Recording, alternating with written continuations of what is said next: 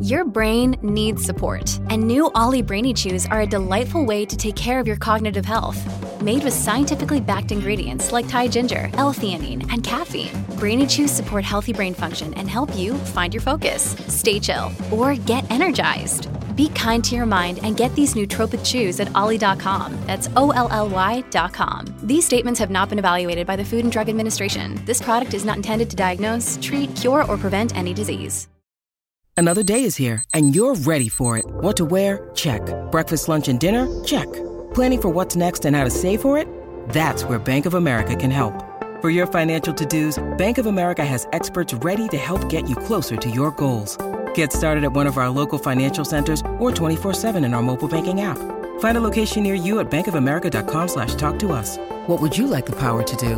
Mobile banking requires downloading the app and is only available for select devices. Message and data rates may apply. Bank of America and a member FDIC.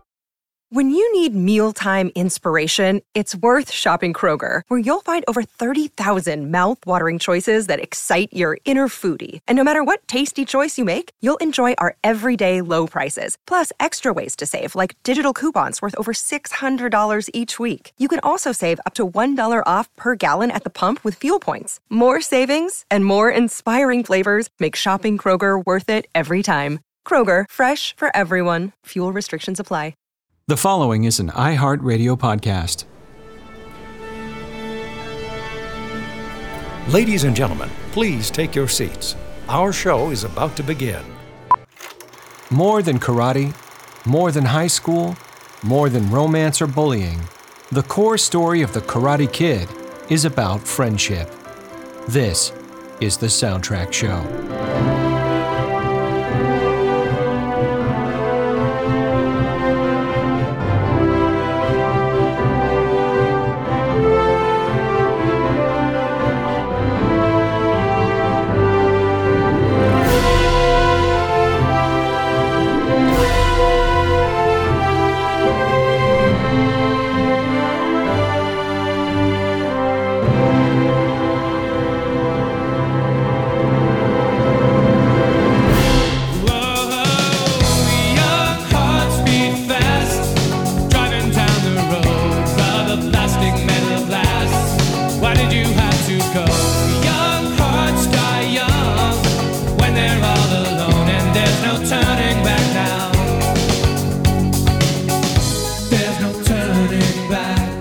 Welcome back to the Soundtrack Show. I'm your host, David W. Collins, and this is our second episode all about The Karate Kid and its music, a film and a film score from 1984, directed by John Avildsen and composed by Bill Conti.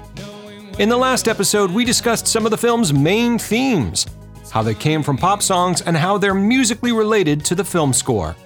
We'll continue our discussion about pop songs and song score today.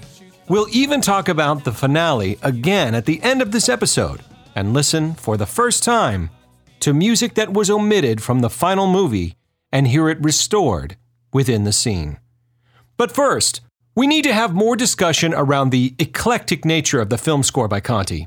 Specifically, the film score cues that are at the heart of this film.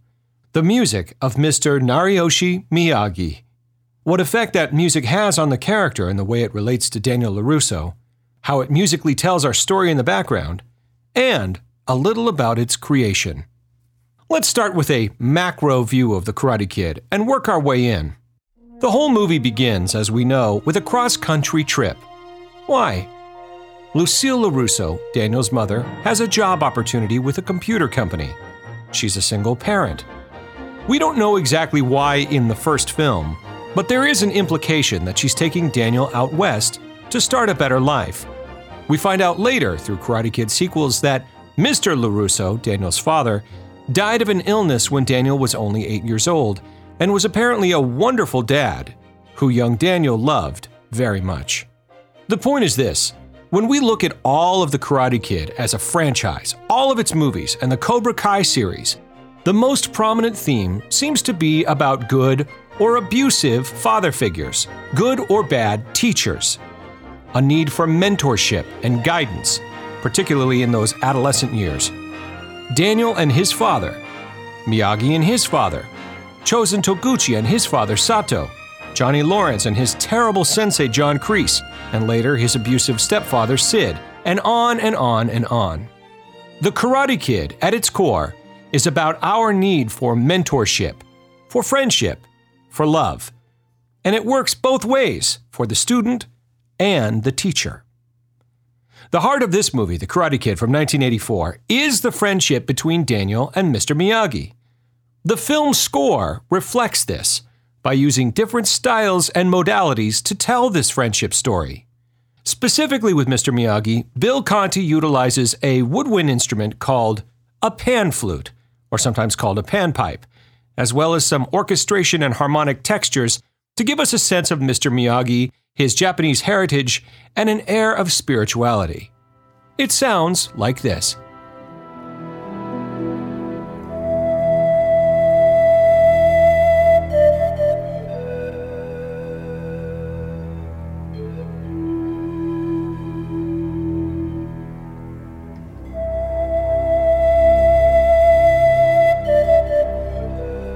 We can immediately hear the expressive nature of the pan flute. It sings with tremendous beauty and is very effective in this score. Before we move on with our analysis and the artistry behind Conti's work, I want to mention something first in order to give us a clear path forward. This music that we just heard isn't representative of actual Japanese music or culture. The pan flute, as far as I can tell through my studies, has little or nothing to do with Japan. Eastern Europe, South America, certainly, and even as far as Thailand, but this is not Japanese music. It's Bill Conti's interpretation of Japanese music. Why use the pan flute? Why not use, say, a shakuhachi?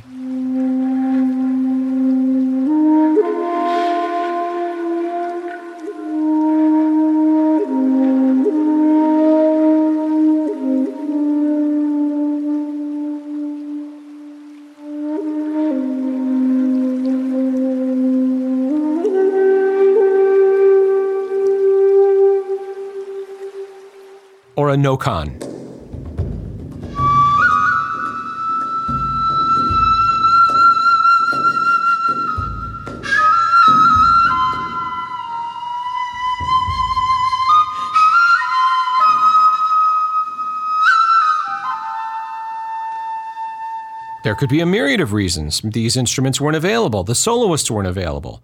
As I mentioned before, the pan flute is incredibly expressive. It has tremendous range. It's tonally beautiful. It sings. And it certainly takes to Western harmony and orchestras very well. But I think more than any of that, and most importantly, the pan flute was very fashionable in 1984. And this brings us to a great behind the scenes Karate Kid story. There is an artist that, above any other, is credited with the pan flute's enormous popularity in the 20th century. His name is Gheorghe Zamfir, a musician from Romania who, by 1984, was a very well known pan flute player. In 1976, his recording of a traditional Romanian funeral song was chosen as the theme to a religious BBC TV program in England called The Light of Experience.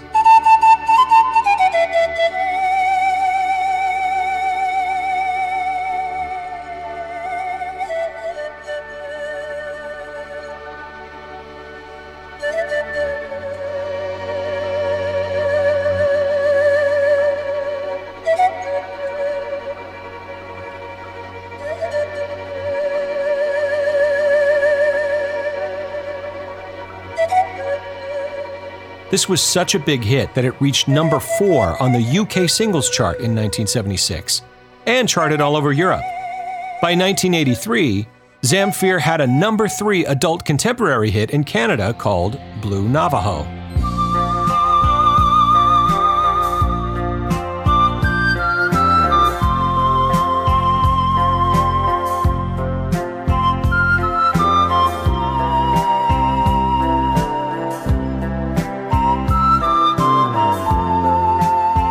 By 1984, the maestro Ennio Morricone had Zamfir play on his score to Sergio Leone's last film, Once Upon a Time in America. So naturally, early on, when looking for sounds for the Karate Kid, Bill Conti called Zamfir in to play a session or two. I love to do this panpipe thing. And there's a guy having a concert at the Ambassador Auditorium in um, Pasadena. His name is Zamfir. He plays the panpipes. Do you think he'd do a session on an off day while he's here? So you call him, right? You only call because the guy can say no. Uh, yes, of course, I would I play uh, whatever. Fine, we'll send a car. Well, you do whatever you do, right? Boom. So now I got a panpipe. Uh, all this running with John, of course. His demos made a big impression on director John Avildsen. And I'd never uh, heard those things uh, before. And um, when uh, we started shooting, he gave me this tape and said, you know, give a listen, see what, what you think of that. And I said, boy, I put you right there. So I started listening uh, to that, and that inspired uh, a lot of uh, the visual thoughts. I shot that uh, scene where he's up on the on the uh, bow of the boat with that strong backlight, and you know we were able to get some really nice images, and you put it together with that music, and it's very effective. Here's another quote from the La La Land Records soundtrack release. Quote, Conti's versatility made him well suited for the Karate Kid's musical requirements. The score is stylistically diverse, featuring lush orchestral passages, thrashing rock driven cues, and, addressing Miyagi's heritage, intimate pan flute solos performed by the famed Gheorghe Zamfir. Quote from Bill Conti Zamfir was all over the television selling panpipe records, remembers Conti. He was really good. He was a virtuoso on that thing. End quote. What Conti did with the pan flute and orchestra is gorgeous. He tells, through his music, a story of spirituality, focus, respect, and friendship. Let's start by looking at Miyagi's music from the beginning of the picture, and then work our way through to the end. What we'll hear is a touching story of an American teenager befriending a much needed mentor.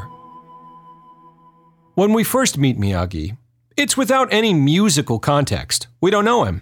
Daniel doesn't know him. There's no music. In fact, Miyagi, spotted at first trying to catch a fly with chopsticks, appears as yet another strange factor for Daniel in this new alien landscape called Reseda, California along with the palm trees, the empty pool, the clam bake on the beach, and the broken faucet. The only thing normal to him is the grumpy old lady from Jersey sitting by the empty pool. Hey, can you tell me where the maintenance guy is? Hey, Bob. Yeah, you go in through there, turn left, not too far, then right, go inside. You'll find him on the left. All right, so I go right, then left. No, no. Left, then right, then inside, from the left. Hey, you the maintenance man? Aye. Yeah, we're the new people in apartment 20. Yeah, faucet's really leaking there. Later on, when Miyagi performs his duties as the apartment complex's maintenance staff, again we hear no music. Fix faucet. Oh, yeah, come on in. It's the kitchen one. Uh, one, two, three. Oh, karate. Four. Yeah, five. Six. Good. Seven. Learn from book. Eight. But when Daniel starts getting bullied regularly and has a fight outside one night with his mother about wanting to go home, Miyagi overhears it. At this point, Conti introduces the pan flute to us for the first time, with a brief stinger chord and what feels like an improvised Zamfir pan flute line.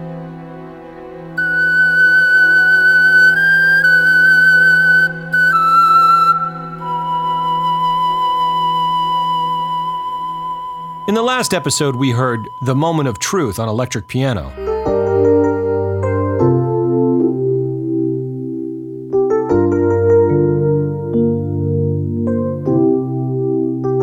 Followed by the defeat version of the three note motif when Daniel found his fixed bike at the top of the stairs.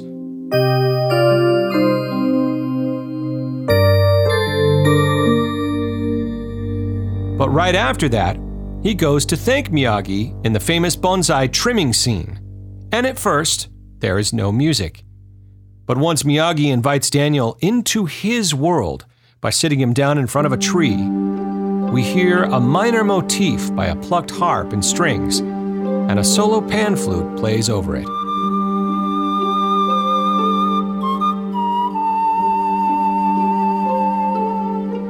Daniel is now in Miyagi's world.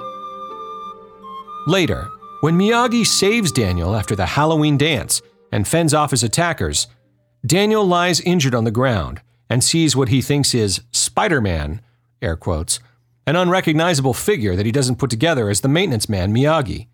But as he's lying there injured, we hear again a solo pan flute after the fight, punctuated by ominous low strings.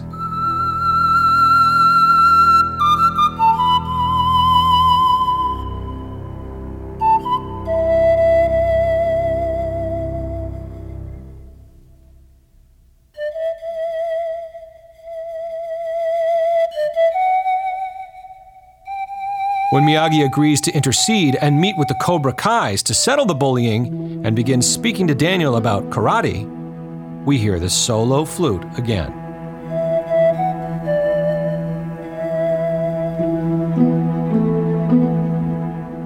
Okay, so I've played you a few cues. What I want us to notice is that this flute is solo, alone, in all of these examples, by itself maybe occasionally against a background of strings or a plucked harp, but never in harmony with an instrument close to its range. But what happens next is, I think, a musical metaphor for a budding friendship and mentorship that brings the world closer together. When Daniel first goes to Miyagi's house to begin his training, the music takes on some harmony.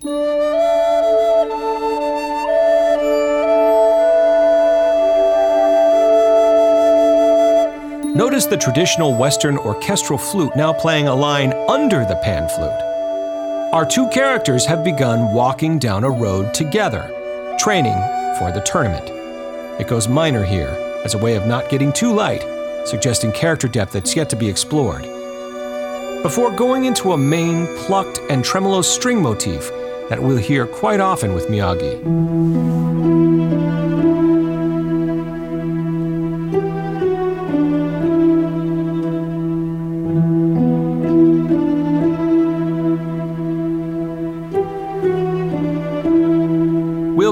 This his teaching motif. I'll play it for you. It's this bit right here.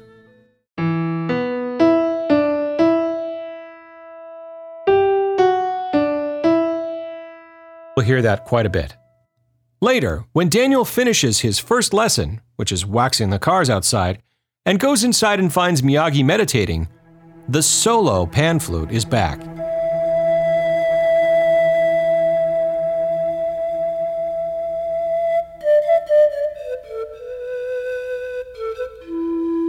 Daniel is perhaps witnessing a deeper spiritual way of living that he has yet to understand. Now, those two same Miyagi motifs that we just heard return in the movie as two more sequences, each time with Daniel having to do a different chore. Sand the floor, we hear the teaching motif and the two flutes play together. Paint the fence, we hear the teaching motif and the two flutes play together. Three full days of manual labor without explanation it's all set to this music.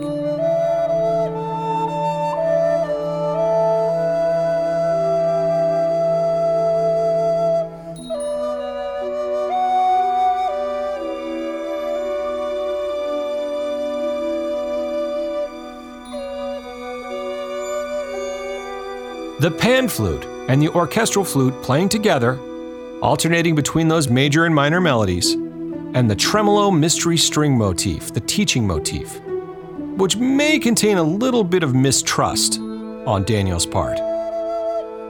On the fourth day, Miyagi isn't even there when Daniel arrives. He just leaves instructions to paint the fence.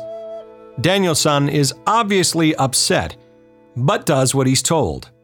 He does this entire chore without music. Damn it! Can't believe this. When Miyagi comes back late at night, he lights into him, forcing an explanation. Hey, hey, how come you didn't tell me you were going fishing? You're not here when I go. Well, maybe I would have wanted to go. You ever think of that? It's here that Miyagi decides to blow young Daniel's mind in one of the greatest scenes in the entire movie. Now show me. Sand the floor. How did you do that? Shut up!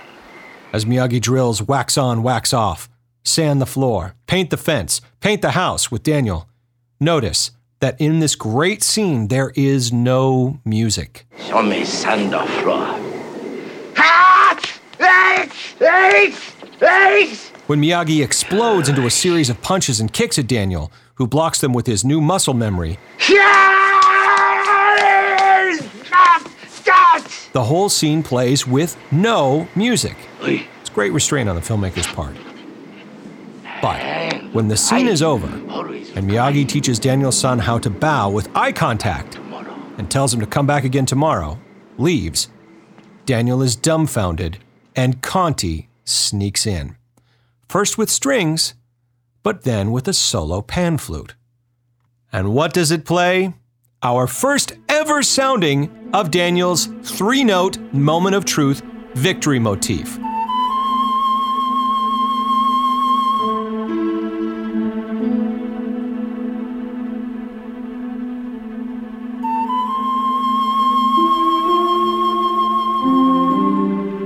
By using the pan flute to give us Daniel's theme here, Conti is musically telling us that Miyagi, as a mentor and eventually as a friend, is Daniel's true path forward. And now for a brief intermission.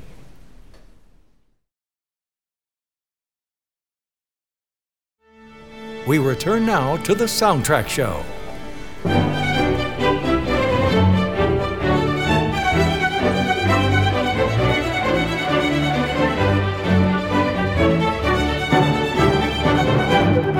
Our next scene is at one of the beaches of Southern California, where Miyagi is teaching Daniel about balance via ocean waves. As he does, we hear a Baroque, Johann Sebastian Bach inspired piece of music, fast moving, like the water itself. This is a classic composition trick, using strings like this to imitate water. Wagner did it, uh, Smetana did it with the Moldau, but maybe not quite like this, maybe not so Baroque. Here's a quote from Bill Conti quote, The score's final stylistic element comes in the form of Conti's Baroque flavored cues for Daniel's beachside training. This was not the first time Conti employed material of this nature for an Avildsen sports film. The climactic fight and end title of Rocky were accompanied by heavy Baroque elements, including fugal writing. A fugue is a type of composition that features call and response of themes. Anyway, back to the quote. Of his predilection for Baroque music, Conti offers, quote, I like it. I like contrapuntal music. Now, does it fit? I do it in certain occasions where I think it works. I've gone to it a couple of times. Daniel Sees the Bird, which is the cue when they're playing at the beach, is an ebullient piece performed at an allegro tempo. That means it's fast.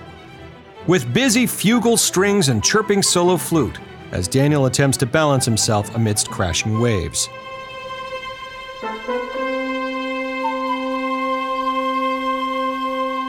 The cue settles into serene brass statements of a three note motif derived from Daniel's theme as he sees Miyagi practicing his mysterious crane kick technique in the distance. This is the scene that we mentioned in the last episode. As Daniel is learning from Miyagi, the three note motif appears in the horns like a distant hope. The pan flute echoes the horn, the teacher lifting up the student, giving wisdom. The music over this crane kick is a great foreshadowing of what will hopefully come towards the end of this movie. But what comes next in the film, after a bit more training, is a scene that earned Noriyuki Pat Morita an Academy Award nomination for Best Supporting Actor. Later on in the story, one evening, Daniel comes by Miyagi's home unannounced, apparently, and finds Miyagi drunk, in full uniform, looking at a photograph. He's celebrating his anniversary. The movie takes an unrelenting look at some painful American history. We come to find out that Miyagi, while serving in World War II, lost his wife and unborn child due to complications during childbirth. That's what they say, complications. But the true story is that while Miyagi was fighting the Nazis, his pregnant wife was in a Japanese internment camp in the US. when labor began, a doctor never came to her aid. The tragedy cuts deep, and Miyagi begins to sob before passing out. Daniel is overtaken by this, and he places Miyagi comfortably in his bed. He reads the newspaper clippings that Miyagi has scattered about, and he puts the whole story of Miyagi's history together. As he does, Bill Conti plays the tragedy first with pan flute, but lush, sorrowful strings react to the pan flute's disclosures.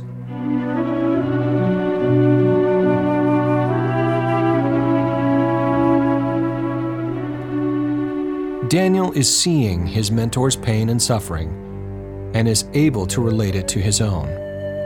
Finding a new strength in his deeper understanding, he begins to train by himself. Here, Conti transfers the flute into Daniel, who musically carries his sensei with him.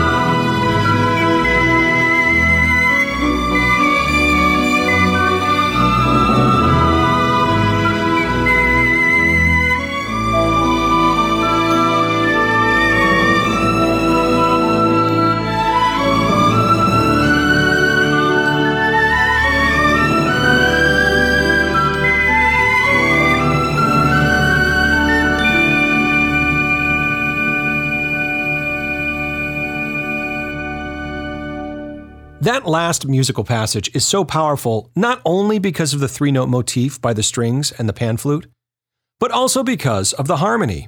It imitates that classic Western feel with its one minor, four major, what we call Dorian mode harmony.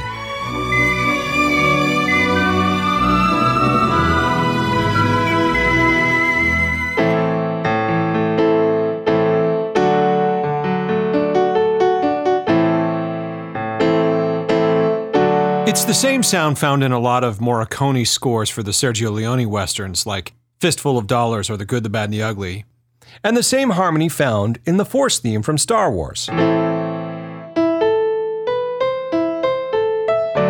This moment is a symbolic musical blending of cultures, telling the story of the student's transformation. But the movie's not over yet. We still have some cobras to deal with. The soundtrack show will continue in a moment. We return now to the soundtrack show. When it's said that Bill Conti's score for The Karate Kid is eclectic, we now know why. Baroque fugues, pan flute music, Western motifs.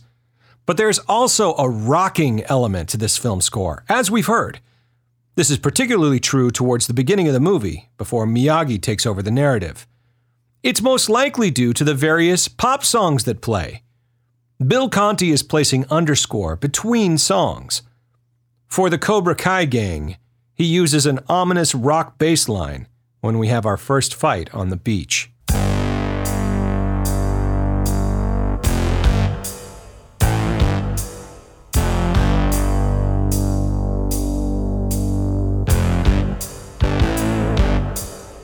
Even hear a little projection of the moment of truth.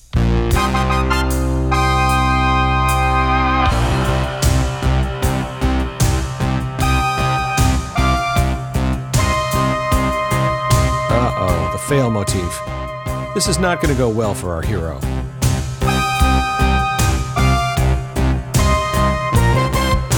Now some guitar.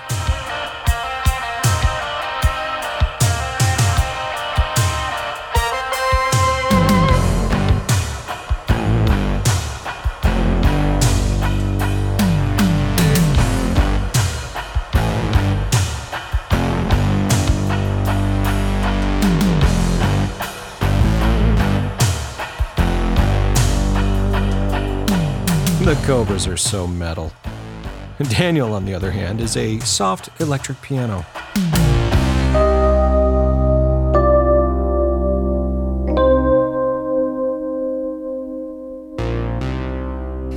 Hmm, he's in over his head.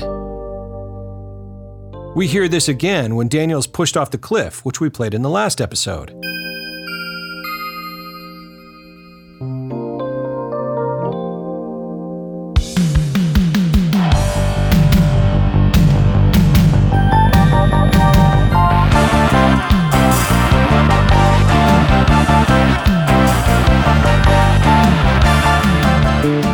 When Daniel sees the Cobras hanging in the high school parking lot, we hear that bass line again as he runs away from his troubles.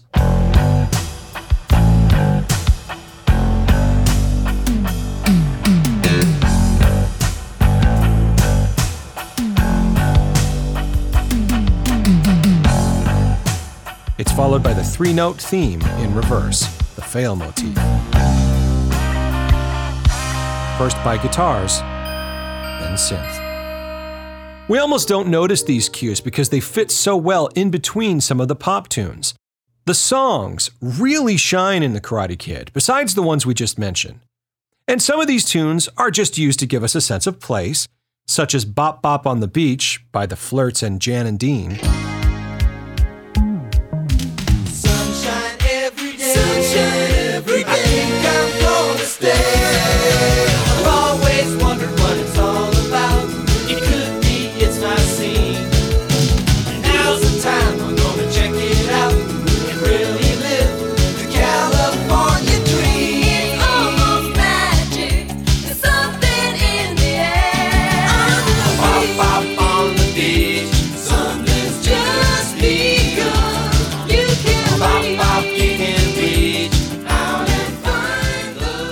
Others are full blown montages. In fact, I've been looking forward to this. In my opinion, The Karate Kid features one of the greatest uses of a pop tune for a montage in all of the 80s film montages. The lyrics and the mood of the tune fit the story and visuals so perfectly, in my opinion. I'm talking about Bananarama's hit, Cruel Summer.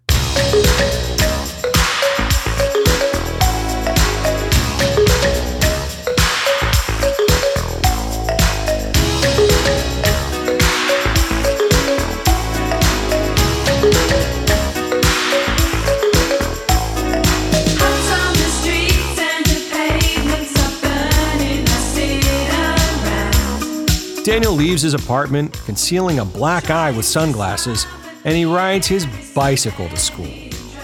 That alone is cruel. When you're in that awkward age where everyone else is driving but you, and Daniel, according to Karate Kid lore, is already 17 years old. He doesn't have his driver's license. He's passing cars and kids pulling up into school on his dirt bike.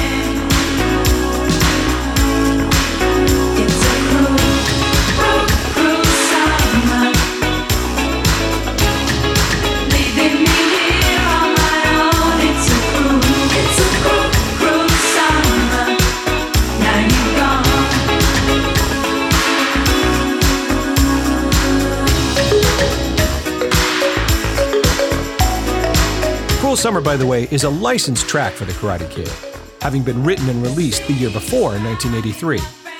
Sadly, Bananarama didn't allow the track to appear on the original Karate Kid soundtrack release, but that didn't stop the song from finally becoming a hit in the US because of the movie, peaking on the US Billboard charts in 1984 at number 9. Try to be best, cause you're only a man,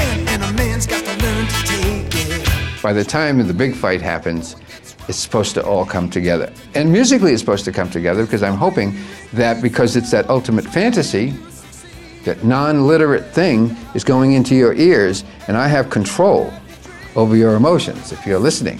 Even if you're not listening, by the way, I think I can probably control you. If you're still sitting there in the 11th reel, you really want to be there. If you're gone, you're gone in the third reel, second reel. I don't like this movie. If, if you're there in the 11th reel, I got you. Warning for illegal contact to the knee. The climactic finale, the All Valley Karate Tournament, good versus evil, the coming of age story. This sequence contains a lot of music. First, there's the famous use of song score with You're the Best as we've discussed. But then, when we enter the semifinals, the lights in the gymnasium dim and the film score gets to work. Here's how it lays out. Starting with the semifinals, the sequence plays without music all throughout Johnny Lawrence's semifinal round, and then through Daniel's semifinal round with Cobra Kai fighter Bobby Brown. Bobby disables Daniel with an illegal kick to the leg and is disqualified. All looks lost, as Daniel is too hurt to fight. None of this contains any music. That is, until, with a bit of movie magic and suspension of disbelief, Miyagi heals Daniel with the start of a hand clap. This hand clap is musically hit by Bill Conti, and the score kicks in. Oh, this is gonna be good. Bill Conti scores the rest of the movie from this point, all the way until the closing credits. But in the final movie as we know it, the music ducks out a few times in the mix, leaving only the sound of the tournament to carry the drama. I'm going to play the movie from this point until the end, the movie as we know it, and point out when the music fades in and fades out. Afterwards, we'll play the sequence again with Conti's music fully restored, and we'll hear it together for the very first time. Let's start with the hand clap. A low string pattern, All right, ladies and gentlemen, this is the moment we've been waiting for. The present day. some horns stabbed to build tension Daniel LaRusso's gonna fight? as Daniel comes back into the tournament.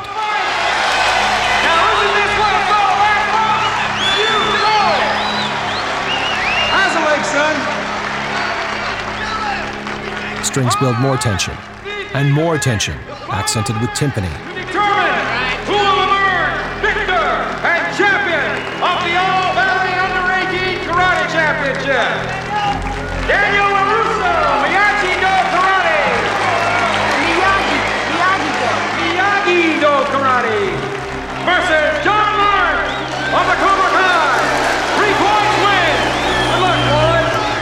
But as the fight between Daniel and Johnny starts, the music fades out. Here.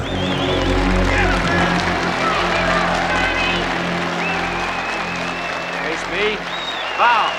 Face off. Listen to that. Now it's gone. Ready? Yeah, kill him!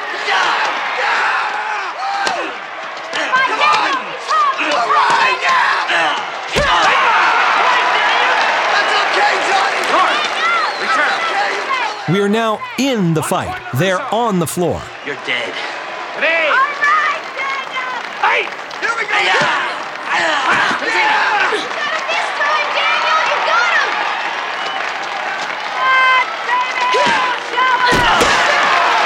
Daniel takes the lead right away with two points. Super Russo! Time out, time out. What do your sensei? Turn, kneel. Now, as Johnny goes over to his sensei Kreese, a new cue called No Mercy begins with an ominous Stravinsky esque chord. No, Sensei. No mercy. Right here.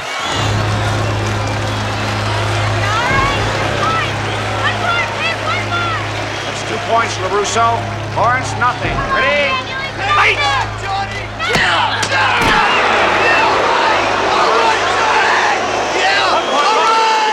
But the music fades again. Gone. Just the fight again. Block and punch!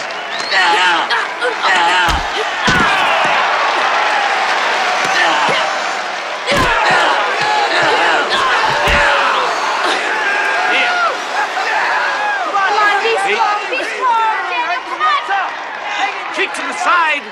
One point, Lawrence. Lawrence gets another point. We are now tied. Come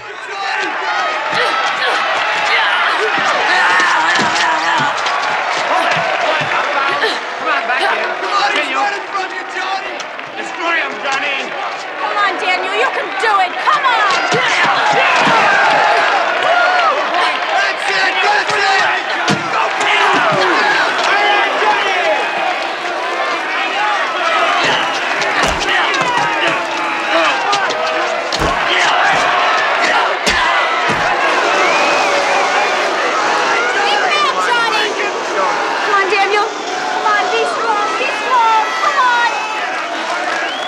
okay?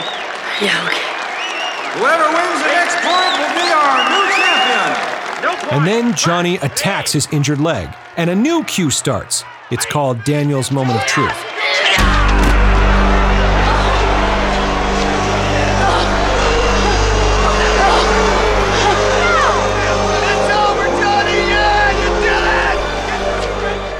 Here, the score plays all the way to its dramatic conclusion in the movie as we know it. But now, we're going to listen to this again, and we'll let the score play out as Bill Conti wrote it. Starting again with the hand clap.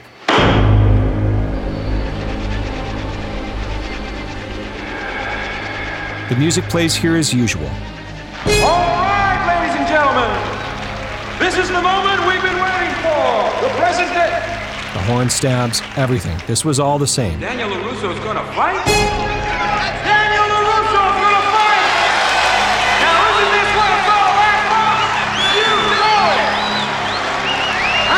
Son? All right! The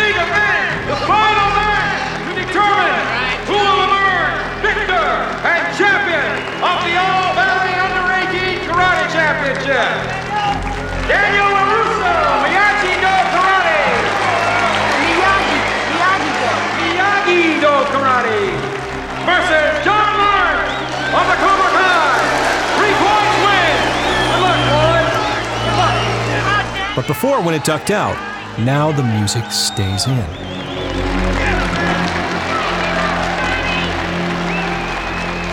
Face me. Foul. Face off. Foul. Listen to this. Hey. Fight.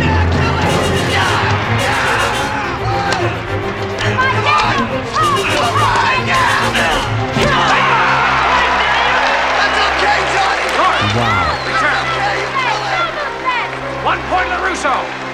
You're dead. Hey. Fight.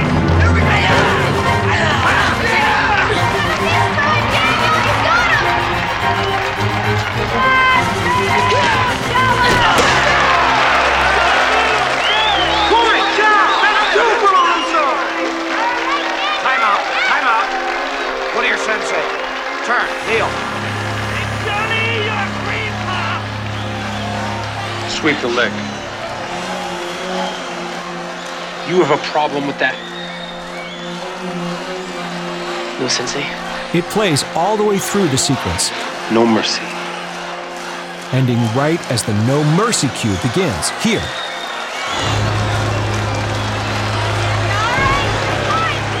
And now No Mercy stays in. Two points, LaRusso. Lawrence, nothing. Ready? Fight.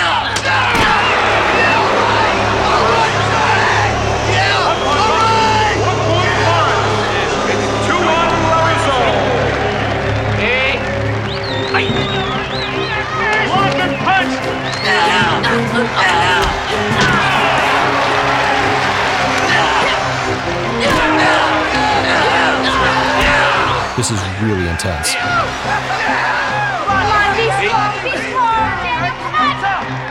Kick to the side.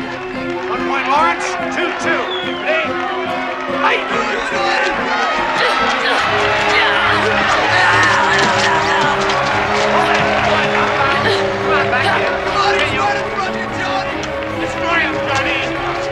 Daniel, you can do it. Come on.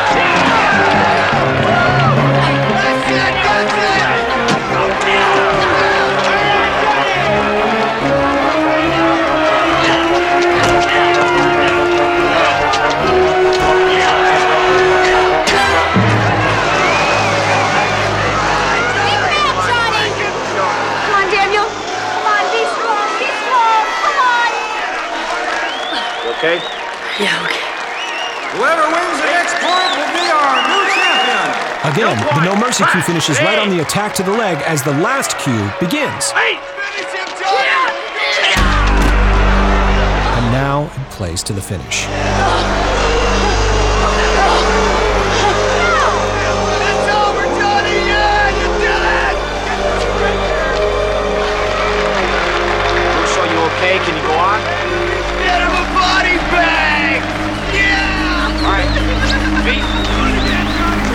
For illegal contact to the knee. Finish it, Johnny!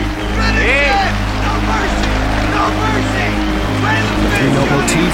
Finish him!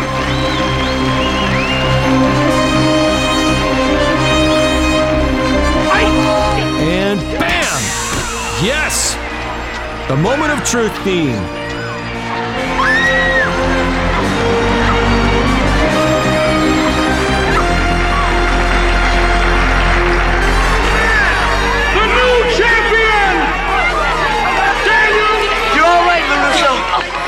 Thanks a lot. Hey! Hey, Mr. Miyagi! We did it! We did it! All right! Woo! Woo! Into the credits.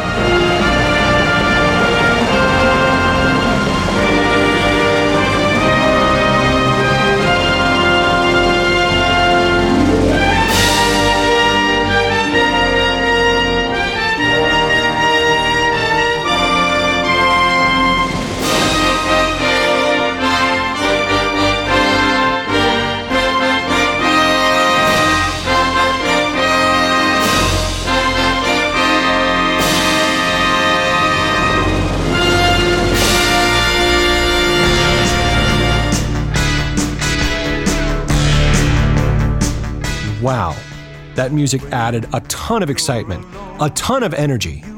But again, the tonal balancing act that a director must perform led to parts of the cues being omitted. I love The Karate Kid as is, and usually when I do these comparisons, I find myself pretty clearly siding with the final product. But I'll be honest, I wouldn't be opposed to seeing a screening one day with all of this music restored. It definitely ratchets up the tension and earns that big ending. Then again, maybe John Avildsen didn't want to rob the ending of any of its musical power and decided to save the big music until the very last minute. Either way, it's hard to argue with the results. Thank you all so much for your social media messages and emails. I read every single one. I'm curious to know what you think of The Karate Kid. And as always, I'd love to hear your feedback and suggestions for the show. You can email me at soundtrackshowpodcast at gmail.com or follow us on social media on Facebook and Instagram at Soundtrack Show HSW or on Twitter at Soundtrack HSW. I'm also on Twitter and Instagram at David W. Collins. Thank you.